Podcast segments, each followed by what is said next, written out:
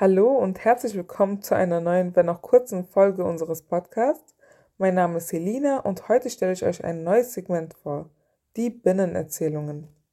Hierbei werde ich euch über verschiedene weibliche Figuren in der Literatur erzählen, seien es Frauen als Musen, Frauen als Motive oder Frauen, die einen Einfluss auf männliche Autoren hatten. In diesem Segment werden also Frauen, die schon fast eine eher Nebenfigur sind, zu unseren Hauptfiguren. Heute geht es um die Frau im Pelzmantel in Kafkas Die Verwandlung. Für alle, die sich denken, hä, um was ging es da nochmal? Ähm, hier nochmal eine kurze Zusammenfassung vom Werk. Gregor Samsa ist eigentlich ein ganz durchschnittlicher Mann mittleren Alters, der in einem normalen Job arbeitet und der der Hauptverdiener in seinem Haushalt ist. Dieser Haushalt besteht aus einem sehr zynischen und eher faulen Vater, seiner zuvorkommenden, wenn auch hysterischen Mutter und seiner am engsten vertrauten Schwester. Gregors Leben ändert sich blitzartig, als er sich eines Morgens in seinem Bett verwandelt findet. Und nein, unser Gregor ist nicht ein wunderschöner Schmetterling geworden, sondern ein ekelhaftes Ungeziefer. Die Verwandlung hat schon stattgefunden und wir steigen auf der ersten Seite direkt ein. Auch wenn es schon fast, naja, magisch klingt, hinterfragt Gregor seine Verwandlung eigentlich gar nicht sondern sagt, und hier ein Zitat, wie wäre es, wenn ich noch ein wenig weiter schliefe und alle Nachheiten vergesse? Natürlich das Erste, an was man denkt, nachdem man sich so verwandelt findet. Im Laufe des Werkes lernen wir Gregor besser kennen und erfahren, dass dieser ein eher schüchterner und zurückhaltender Mann ist. Mit seinem Job ist er nicht wirklich zufrieden, jedoch ist er die einzige Quelle für Geld in seinem Haushalt. Seine Familie und sein Vorgesetzter behandeln Gregor sehr unterwürfig und uns wird nach und nach gezeigt, dass Gregor auch schon vor seiner Verwandlung eigentlich wie ein Ungeziefer behandelt wurde. Auch in romantischer Hinsicht gab es nicht vieles in Gregors Leben, da seine Arbeit ständiges Reisen abverlangt. Dennoch gibt es eine Frau, die es ihm besonders angetan hat. Die Frau im Pelzmantel. Die Frau im Pelzmantel stellt in diesem Werk eine große Bedeutung für unseren Protagonisten Gregor Samsa dar.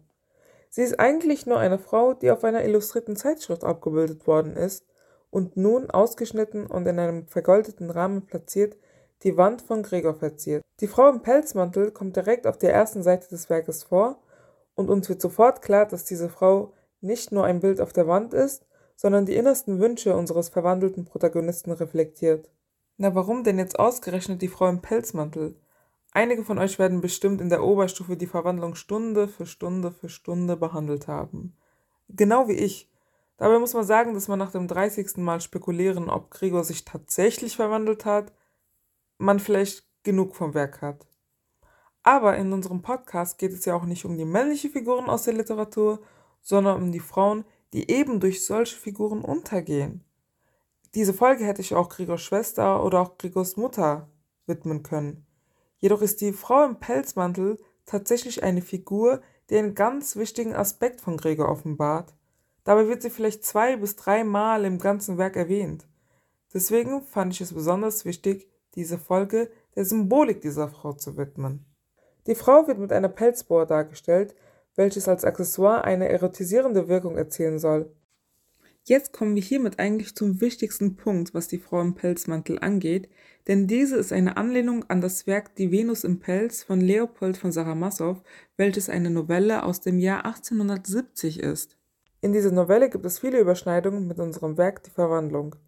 In Venus im Pelz geht es um den Protagonisten Severin, welcher schon seit seiner Kindheit von der griechischen Venus fasziniert ist.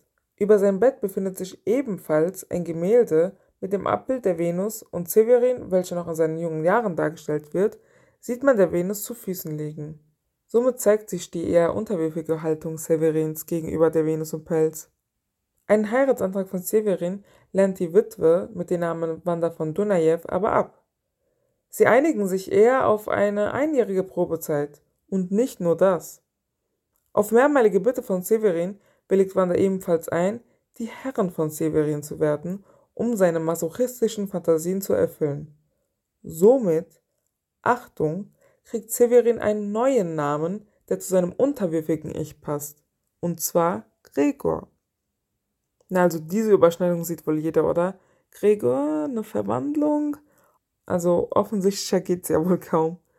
Was wir aber ebenfalls erkennen ist, dass diese Verwandlung der beiden Protagonisten ihr wahres, unterwürfiges Ich und all ihre Fantasien und Gedanken offenbaren. Dabei scheinen beide Protagonisten eine masochistische Neigung zu haben. Dennoch Gregor Samsa hat offensichtlich eine Schwäche für starke und dominant wirkende Frauen.